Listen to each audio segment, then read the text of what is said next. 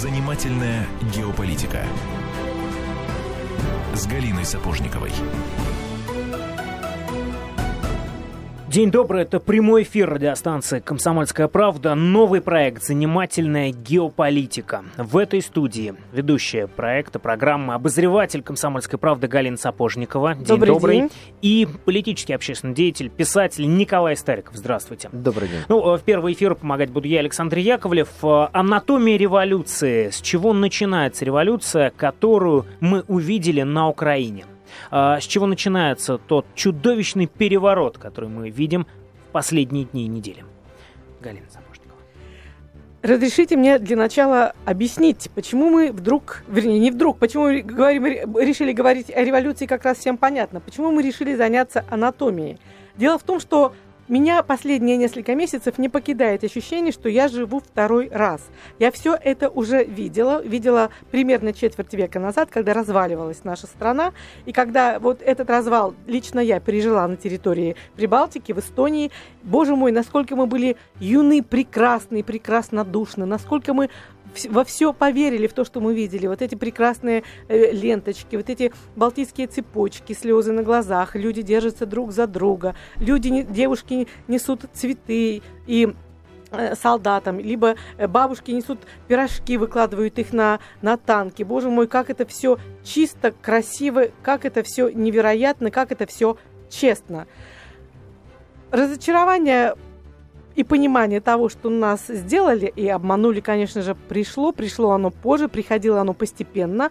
Э, пару лет назад я даже летала в Америку и брала интервью у Джина Шарпа. Это автор э, известной теории цветных революций, собственно, по сценарию э, которого был разрушен и СССР, и прошли все э, последующие революции, которые мы наблюдали в Киргизии, в Грузии, на Украине образца 2004 года, в Сербии, безусловно. Сейчас мы вступаем, э, вступили уже в другой этап, потому что то, что мы видели в Киеве, назвать цветной революцией никак нельзя. Эта революция вполне себе кровавая, так же, как и похожие аналогии по похожему сценарию проходит нечто в Стамбуле, в Каире.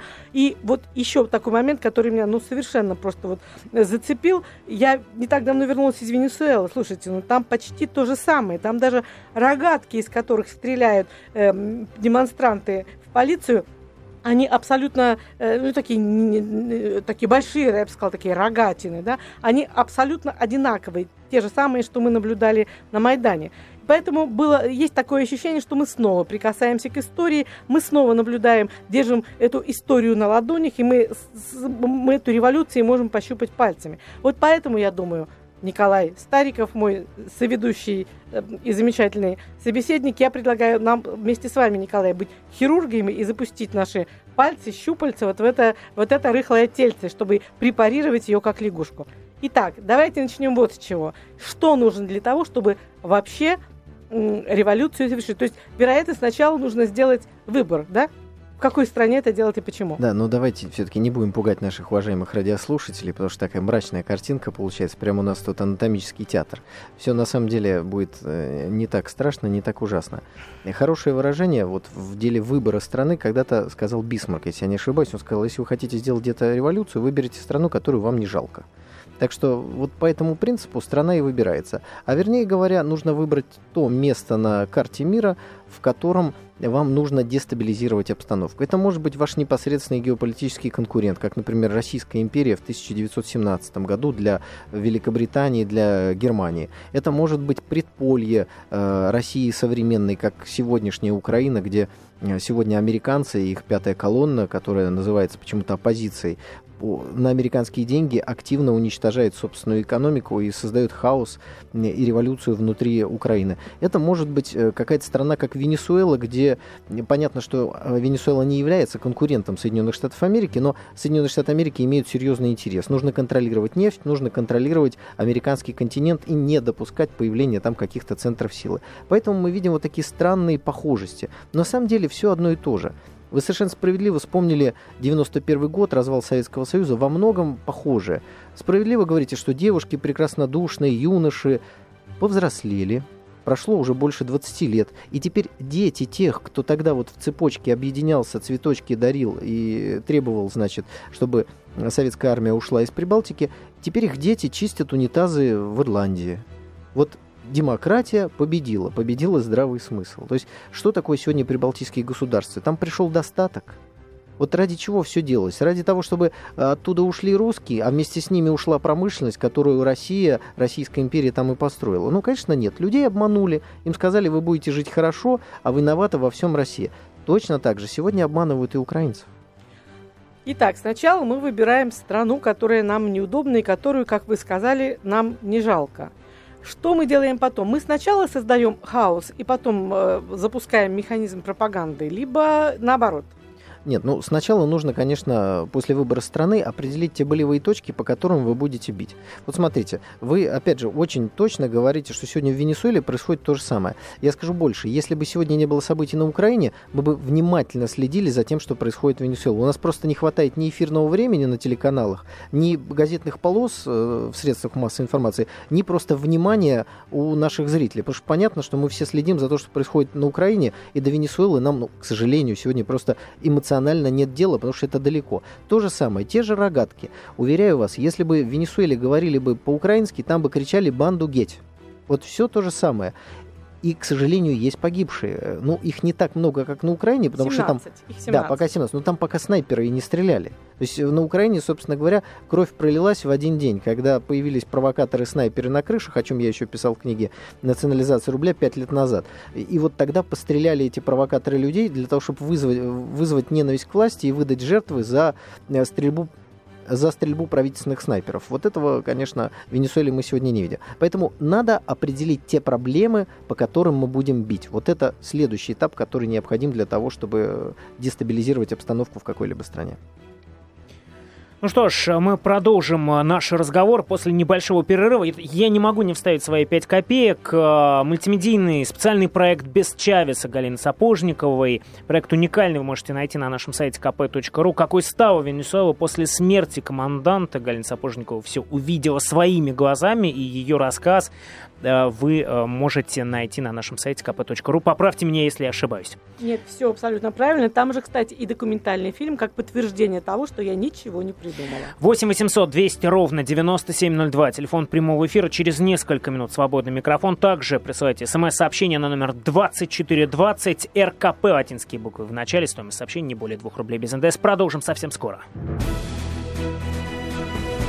Занимательная геополитика.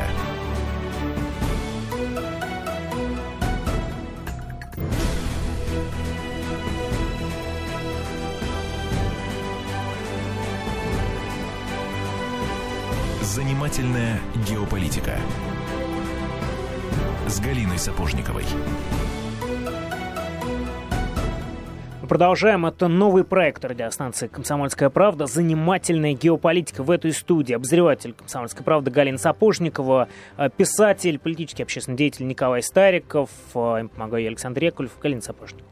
Итак, продолжаем. Николай, ну вот мы говорили о том, что э, революцию удобно делать в стране, которая раздражает, не подходит и которую не жалко. Ну, допустим, вот раздражает э, не меня, безусловно, а кого-нибудь раздражает абсолютно благополучные, ну кто? Ну, кто у нас э, э, занимает номер один в рейтинге счастья, в мировом рейтинге счастья, занимает Дания, или, допустим, Бельгия, или Голландия. Нет, ну, даже Бельгию не берем, там все-таки две общины, а берем более благополучную такую моноэтническую страну. И что там? Вот что, что нужно сделать для того, чтобы и там начать революцию? Вот вы как экономист, я правильно мыслю, намекаю о том, что нужно, э, вероятно, некий дисбаланс сначала сделать, или как? Ну, все-таки э, революция это такой сложный процесс, он не всегда получается очень быстро, но вы э, справедливо указали, среди стран, в которых революция произошла, Бельгия. Вот давайте просто вспомним, что с этой страной случилось. Правда, случилось не на памяти нашего поколения, а в 19 веке, но тем не менее, была некая Голландия, была вот Нидерланды, королевство, которое дружно после наполеоновских войн шло, значит, к счастью. И вдруг часть этого королевства – Э, сказала, что оно не хочет жить под властью нидерландского монарха. Там появились некие повстанцы, которые стали решительно требовать отделения части Голландии от Голландии, чего никогда не было. Э, удивительное дело, король собирался подавить этот бунт, и в этом смысле мы увидим параллели, например, э, с действиями Каддафи. Но международное сообщество того времени, э, в первую очередь Великобритания, сказала, что нельзя применять э, силу против вот этих мирных демонстрантов и повстанцев, которые всего лишь хотят отделить часть королевства. И король вынужден был поддаться на это давление. Итогом стала мирная конференция, отделение Э, Бельгии от Нидерландов и создание независимого государства. Соз... Теперь зададим вопрос, зачем же эта Бельгия была создана? Ответ очень простой. Дело в том, что э, наши британские партнеры прекрасно знают, что высадка на их островах возможна только с определенного э, побережья, где это наиболее удобно делать. Так вот, удивительным образом, территория Бельгии вобрала в себя то самое побережье, которое ближе всего находится к Великобритании, и откуда ближе всего и удобнее всего переплывать на остров. И сделано это было как раз после окончания наполеоновских войн, когда угроза э, того, что противник Великобритании высадится на островах и, в общем, э, Великобританию уничтожит, была очень большая. То есть мы видим, что иногда революции для отделения отдельных территорий производятся в том числе исходя из длительных геополитических интересов. Смотрим дальше. Великобритания постоянно была гарантом независимости Бельгии. То есть и в Первой мировой войне э, англичане вступили в войну только после этого, и во Второй мировой войне практически то же самое. Поэтому экономика экономикой, но нужно понимать, что политические интересы, они всегда выше, чем экономика. Но для революции, конечно же, нужны сложности. В этом смысле абсолютно вы правы. Звонки. Да, давайте послушаем звонки. звонки. Хотелось бы потом еще продолжить. Да, Яков, э, добрый день. Э, добрый день. У меня вопрос. Вот, э, например, я выбрал страну для розовой революции. Вот, по причине того, что вот жители этой страны оккупируют, так сказать, мою страну Россию. Вот как можно ли там сделать розовую революцию, плюс избежать, так сказать, оттуда приток беженцев? Ну, то есть, ну, не обязательно, я думаю, розовая революция, она может быть тюльпановой, нарциссовой, незабудковой. Может быть, угодно, оранжевой, да. да? да. Но на самом деле мы все-таки сейчас не такие, не курсы кройки и шитья революции объявили здесь, да. Это не значит, что можно в любой момент, в любой стране устроить бунт. Должна быть, конечно, подготовительная работа. И как мы видим, что, например, работа в отношении Российской империи началась в начале 19 века, то есть после раз, разгрома Наполеона. Дальше были декабристы, и революция смогла быть осуществлена практически через сто лет в 1917 году в полном объеме. Поэтому прежде чем какую-то страну уничтожать, вам нужно будет найти мерзавцев, которые за деньги будут готовы продавать интересы своей страны внешней державе. Посмотрите, э, мы можем по-разному относиться к революционерам того времени, но во время страшной Первой мировой войны часть революционеров, не будем называть какая, чтобы не обижать некоторых товарищей, выступала за поражение своей страны в этой войне. Да? Вот сейчас э, читаем, что говорят наши белоленточники в отношении, слава богу, не войны, а всего лишь определенной напряженности на Украине. Вот та же Новодворская говорит, нужно желать поражения своей стране. Вот смотрите, прошло сто лет, а желание уничтожить свою страну за чужие деньги, оно никуда не делось. Я потом вы скажете, прошло сто лет, а она все о том же. А, знаете, не могу не спросить о нормах, если позволите вмешаться, международного права, потому что в какой-то момент они существуют, и а, ту же Россию, нашу страну, говорят, ну как же так, вы нарушаете, хотя мы-то не нарушаем. С другой стороны, мы видим, ну если не двойные, то уже тройные стандарты со стороны западных партнеров, когда в какой-то момент западные а, международные нормы существуют, а когда-то нет. То есть, если нужно организовать революцию, а, нормы права становятся инструментом. Да, нормы права соблюдаются до тех пор, пока другая сторона способна заставить сильных мира сего эти нормы соблюдать. Об этом хорошо написал дедушка Крылов – Уж виноват ты в том, что хочется мне кушать. Помните, как волк соблюдал нормы международного права в отношении, так сказать, козленка? У козленка не было ну никаких возможностей доказать э, свою правоту. То же самое мы видим сегодня на Украине. Когда на Украине нравится нам Янукович, не нравится. Мне лично не нравится. Я думаю, что большинство Абсолютному большинству согласится. Не нравится. не нравится. И украинцам не нравится, и русским не нравится. Но это легитимно выбранный президент. Если мы откроем Конституцию Украины, а я это делал, и статью об этом написал, мы увидим четко очерченную процедуру, как можно Э, президента, если он жив и не написал заявление, отстранить от власти. Эта процедура называется импичмент. Когда-то в отношении Бориса Николаевича пытались в России эту процедуру сделать, не получилось. На Украине четко описано, как это делается. Эта процедура долгая, там специальная комиссия создается, определенное большинство голосов должно быть. Ничего этого даже не было начато. А в итоге вот этой длинной процедуры она должна быть утверждена Верховным и Конституционным судом. Мы, кстати, видим, что по удивительному совпадению, значит, э, эти нынешние псевдовласти, они разогнали... обратили внимание, да. Да, они разогнали суд. Конституционный суд. Почему? А он должен утверждать. Значит, Янукович легитимный президент. Все, вот точка. Тут с точки зрения международного права другого варианта быть не может. Смотрите, Запад начинает уже пытаться давать деньги этим путчистам и так далее. Почему? Потому что они действовали в его интересах. Вот какие интересы преследует Запад? Я думаю, что это отдельно интересный вопрос. Слушайте, ну ведь не Запад довел экономику Украины до такого состояния. То есть э, в Украину они вцепились, потому что Украина находится, вот как я, я это называю подбрюшьем, вы каким-то подпольем, по-моему, это э, назвали, да? Предпольем. Предпольем, потому что она граничит с Россией или потому что ситуация ну, идеально способствовала, когда низы не хотят, верхи не могут, по классической формуле. Ну, я бы не согласился с тезисом, что Запад не приложил руку к печальному положению экономики на Украине. Это на самом деле безусловно, приложил. Просто давайте зададим себе вопрос. Вот процветающая Украина, она Западу нужна? А зачем конкурент Польши, допустим? Зачем конкурент Польши? Но Польши? даже э, э, это серьезный аргумент, но не самый главный из тех, которыми руководствуются наши британские и американские партнеры. Украина – это часть русского мира. Там э, этнических русских, этнических украинцев, которых очень сложно от русских как-то отличить, очень много проживает. То есть это часть, фактически, это часть исторической России. Поэтому если там будет нестабильность, если там будут фашистские организации, если там будет хаос, этот хаос и нестабильность легко перекинуть на территории России. А мы видим, что попытки дестабилизировать ситуацию в России, они э, не успокаиваются, потому что большой, э, большая держава, которая сегодня восстанавливает свою мощь. Это как раз мы видим по ситуации на Украине, когда Россия делает так, как она считает нужно для ее геополитических интересов, для ее национальных интересов. Это никому не нравится. Поэтому Россию бы тоже хорошо бы поделить на 82 маленьких, симпатичных, демократических государства. Но для этого нужен запал. Вспомните, как во время Первой мировой войны сначала подожгли Россию, а оттуда головешки пожара перекинули в Германию. И загорелась Германия и рухнула точно так же. Поэтому Украина никогда, пока американцы там играют, не будут процветающим, независимым в полном смысле этого э, слова государством. Она нужна как полигон, она нужна место для хаоса. А давайте примем звонки. Валерий, добрый день, уже добрый вечер, наверное. Алло, здравствуйте.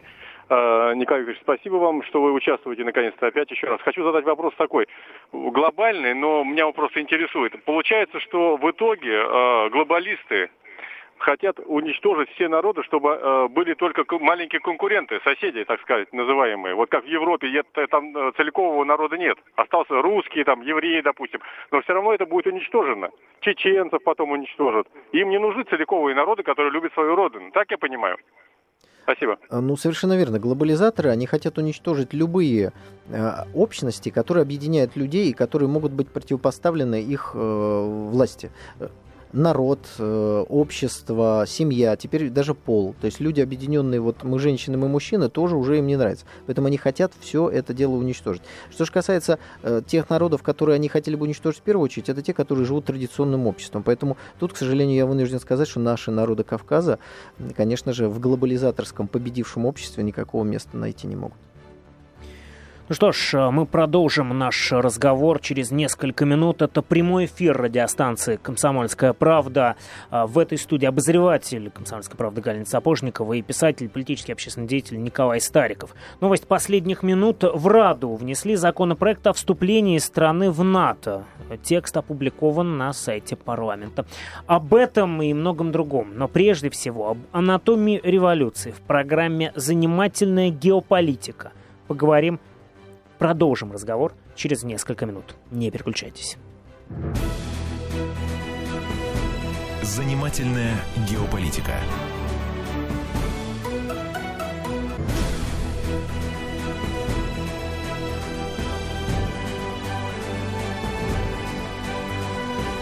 Занимательная геополитика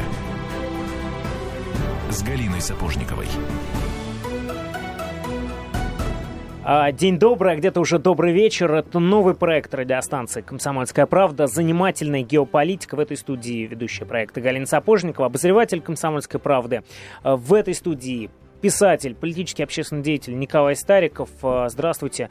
Э, сегодня помогаю э, я, Александр Яковлев. 8 800 200 ровно 9702. Это телефон прямого эфира. Также можете присылать смс-сообщение на номер 2420 РКП латинскими буквами в начале. Стоимость сообщения не более 2 рублей без НДС.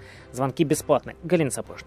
А мы продолжаем. Николай, вот в предыдущем блоке я зацепилась, после звонка нашего слушателя, я зацепилась за одну фразу. Естественно, я пересказываю своими словами о том, что э, странам гло- глобальным невыгодно иметь маленькие нации, маленькие этнообразования, если я правильно поняла эту мысль. Но ведь мы же имели дело абсолютно с другим опытом. Как раз в Прибалтике, там было с помощью Запада и Америки максимально взращены именно этно, этно, этно маленькие нации. И именно национализм стал движущей силой тогдашней революции. Ну, в принципе, на Украине, в половине Украины мы видим примерно то же самое. Вот объясните, пожалуйста, вот это непонимание у меня есть. Ну, ситуация следующая. У государств есть э, интересы. Знаете, есть хорошее, опять же, выражение наших британских партнеров – у Британии есть постоянные интересы и нет постоянных союзников. Это значит, что сегодня мы поддерживаем одну силу, если меняется конъюнктура, меняются интересы страны, мы поддерживаем другую. Поэтому мы видим, что Запад оказывал поддержку, например, э, чеченским сепаратистам. Да? Но мы с вами прекрасно понимаем, что те европейские ценности, американские, всевозможные гей-парады, извращения сексуальные и так далее, они в Чечне не могут прижиться априори. Поэтому на этапе разрушения Советского Союза и России они будут поддерживать чеченцев – а когда придет этап уничтожения геноцида народов, тогда они перестанут их поддерживать, потому что чеченский народ с его э, традиционным обществом ну никак не может принять все эти их ценности. Их объявят какими-нибудь там террористами, еще кем угодно, не знаю, все, придумают что-нибудь, да. Мы вот видели ситуацию во время бостонского теракта, когда чеченцев, проживающих в Америке по надуманным обвинениям начали, так сказать, подтягивать к следствию. Одного парня прямо застрелили во время допроса. Да? Ну, просто э, заметали какие-то, э, значит, следы. Поэтому здесь нет никакой политики, которая раз и навсегда. Но мне хотелось бы прокомментировать вот что. Прокомментировать заявление Рады по поводу вот там законопроект, внесенный о вступлении в НАТО. Значит, первое, что хочется сказать. Э, сегодняшняя украинская власть, которая находится в Киеве, она нелегитимна. Мы с вами в первой части программы говорили, почему. То есть нелегитимна, она нарушила Конституцию. Второе. В Конституции Украины прописан ее нейтральный статус. Этот статус был э, описан в момент создания независимого украинского государства. Именно поэтому Украина э, сдала, если так можно сказать, свое ядерное оружие. То есть Украина не должна вступать ни в какие блоки. То есть сегодняшний законопроект это еще одно нарушение Конституции Украины. Я так понимаю, что оппозиционеры, которые пришли к власти, они просто вытирают ноги об, об украинскую конституцию. Это третье. Четвертое, ну, можно вносить любые законопроекты, так сказать, но скоро мы будем смотреть э, уже заседание Рады как сборище клоунов. Потому что никто в НАТО Украину не примет в сегодняшней ситуации. Ну, представьте, что вот приходит некая дама и говорит, милый, женись на мне, у меня пять кредитов, шесть детей, э, значит, и два судебных э, тяжбы по разделу квартиры. Ну, так сказать, я тебя очень люблю, женись, пожалуйста, на мне. А я живу по соседству с каким-нибудь очень важным олигархом или важной персоной, через всего через стеночку. И ты через эту стеночку сможешь этого соседа подслушивать. Например, это не может быть козырем Может быть, конечно. Вот внесение таких законопроектов, во-первых, показывает, на чьей стороне симпатии э, вот этих вот, значит, оппозиционеров, но мы прекрасно понимали, что и раньше их симпатии были всегда на стороне Запада. И они показывают, что они хотели на Украине сделать. То есть разрушить ее государственность, а дальше в итоге все-таки постараться поставить военные базы поближе к границам России. И если мы не будем на это никак реагировать, они постараются эти базы там поставить, не принимая Украину в НАТО. Ведь для того, чтобы размещать базы, не нужно никого никуда принимать. Он в Грузии э, есть военные базы Соединенных Штатов Америки, там в Катаре, в Саудовской Аравии, но они же не члены каких-либо военных блоков. Почему мы должны на это реагировать обязательно, потому что речь идет только об одном. Вот о чем бы мы ни говорили, мы должны помнить. Речь идет о подлетном времени ракет. Чем ближе они ставят ракеты к нашим границам, тем меньше уважаемые москвичи и жители других городов России время, чтобы хоть какие-то меры для э, значит, защиты от этих ракет принять. И если э, ракеты будут в 400 километрах от Москвы, я, честно говоря, не знаю скорость ракет, но думаю, что никто до бункера добежать не успеет. Вот о чем идет речь. То есть сегодня, э, показывая э, зубы, давайте так скажем, Западу в ситуации в Украине, мы защищаем жизнь каждого российского гражданина. Мы показываем, что мы это терпеть не будем. При этом, смотрите, мы для Украины никаких притеснений не делает, никто не арестован, никого не побили, никаких репрессий, ничего. Мы просто помогли в определенной степени создаться легитимному центру власти после того, как он создался сам. И теперь на Украине есть легитимный центр власти, это Крым, там и президент Янукович своей легитимностью осветил это. И есть нелегитимный центр власти. Вот сегодняшняя ситуация на Украине. Ну, я бы все-таки не была столь благодушна, что утверждая, что у Украины нет никаких шансов. Я напоминаю, я прошла опыт жития э, в Эстонии. И на моих глазах Эстонию замечательно заманили в это НАТО пряниками и сделали все для того, чтобы это, это, это, это вступление состоялось. Я даже помню, как суп наливали в день вступления в НАТО и пытались сделать этого маленький национальный праздник. Люди ходили, залазили в танки, смотрели, что там внутри э, боевых машин пехоты и хлебали а с удовольствием суп, А теперь суп, суп безработным раздают, наверное, которые остались в Эстонии. Тут э, вот если мы говорим о геополитике, важный э, момент. Значит, э, геополитика это борьба держав моря и державы суши. Мы являемся центровой, если так можно сказать, геополитической силой. Мы держава э, евразийская, держава сухопутная. Это значит, что морские наши партнеры, британцы, американцы, они должны не давать нам возможности выходить на побережье, отрезать эти побережья от нас. Именно поэтому Прибалтика и была включена немедленно в состав НАТО, потому что это порты Балтийского моря. Именно поэтому сегодня нас пытаются выдавить из Черного моря. И здесь задайте вопрос, где стоит база нашего Черноморского флота? В Крыму. Вопрос, Украина без Крыма нужна Западу? Нет, она нужна именно с Крымом. Поэтому как только мы вот сейчас помогли э, значит, русскоязычному населению Крыма, да вообще всем, кто там живет на самом деле, неважно, на каком языке они говорят, мы переиграли сценарий, потому что э, остальная Украина для них нужна в виде хаоса. Получится, что Крым, откуда они хотят нас выдавить, это зона стабильности, зона порядка, где выплачивают зарплату, а на всей остальной территории Украины, не дай бог, там фашисты маршируют не достигнут своих целей. Вот в чем дело. Ну, слушайте, Николай, ведь это мы с вами такие начитанные, я занимаюсь похвальбой совершенно а, осознанно, такие сознательные, мы такие патриоты значит, нашей страны. А представьте с точки зрения какой-нибудь какой об, э, тетушки обывателя – вот э, ей обещают сладкий пряник, будет у тебя все хорошо, э, гусиков там, коровок э, подгоним, пенсию повысим, и солдат надо, это яркие, яйки, курки, млека, и все будет замечательно. Где гарантия, что, что нужно сделать для того, чтобы вот эта тетушка на этот пряник не купилась? И нужно да, ли что-то делать? Знаете, парадоксальная ситуация на Украине заключается в том, что Украина уже 20 лет последовательно от кого-то освобождается и все побеждает. Свобода там раз за разом побеждает. Освободились от, э, значит, эм, кровавого коммунистического режима получили в наследство промышленность. За 20 лет эту промышленность либо отдали олигархам, которых теперь назначили. Э, это, это совпадение, конечно, случайно. Исключительно совпадение. Они никакого отношения к э, финансированию этой революции не имеют. Просто совпадение. Так совпало, что так олигархи, совпало. А, Эффективные менеджеры. Точку, точку зрения, оказались да, менеджерами и возглавили сейчас э, восточный регион. Конечно, страны. да. А там, где, кстати, вся экономика-то и э, собрана. Конечно. Это, это, это первое. Дальше, значит, произошла оранжевая революция в 2004 году. Свобода свобода опять победила. Да так победила, что все ждали хорошей жизни. Но почему-то через 4 года э, Ющенко провалился на выборах, потому что ничего хорошего украинцам эта победа не принесла. Выбрали Януковича как некую альтернативу. Альтернатива не получилась. Произошла революция, свергли, значит, вооруженным путем, захватили власть. А почему? На основании чего жизнь-то должна стать хорошей? Смотрите, произошла вот, вот эта катавасия в Киеве.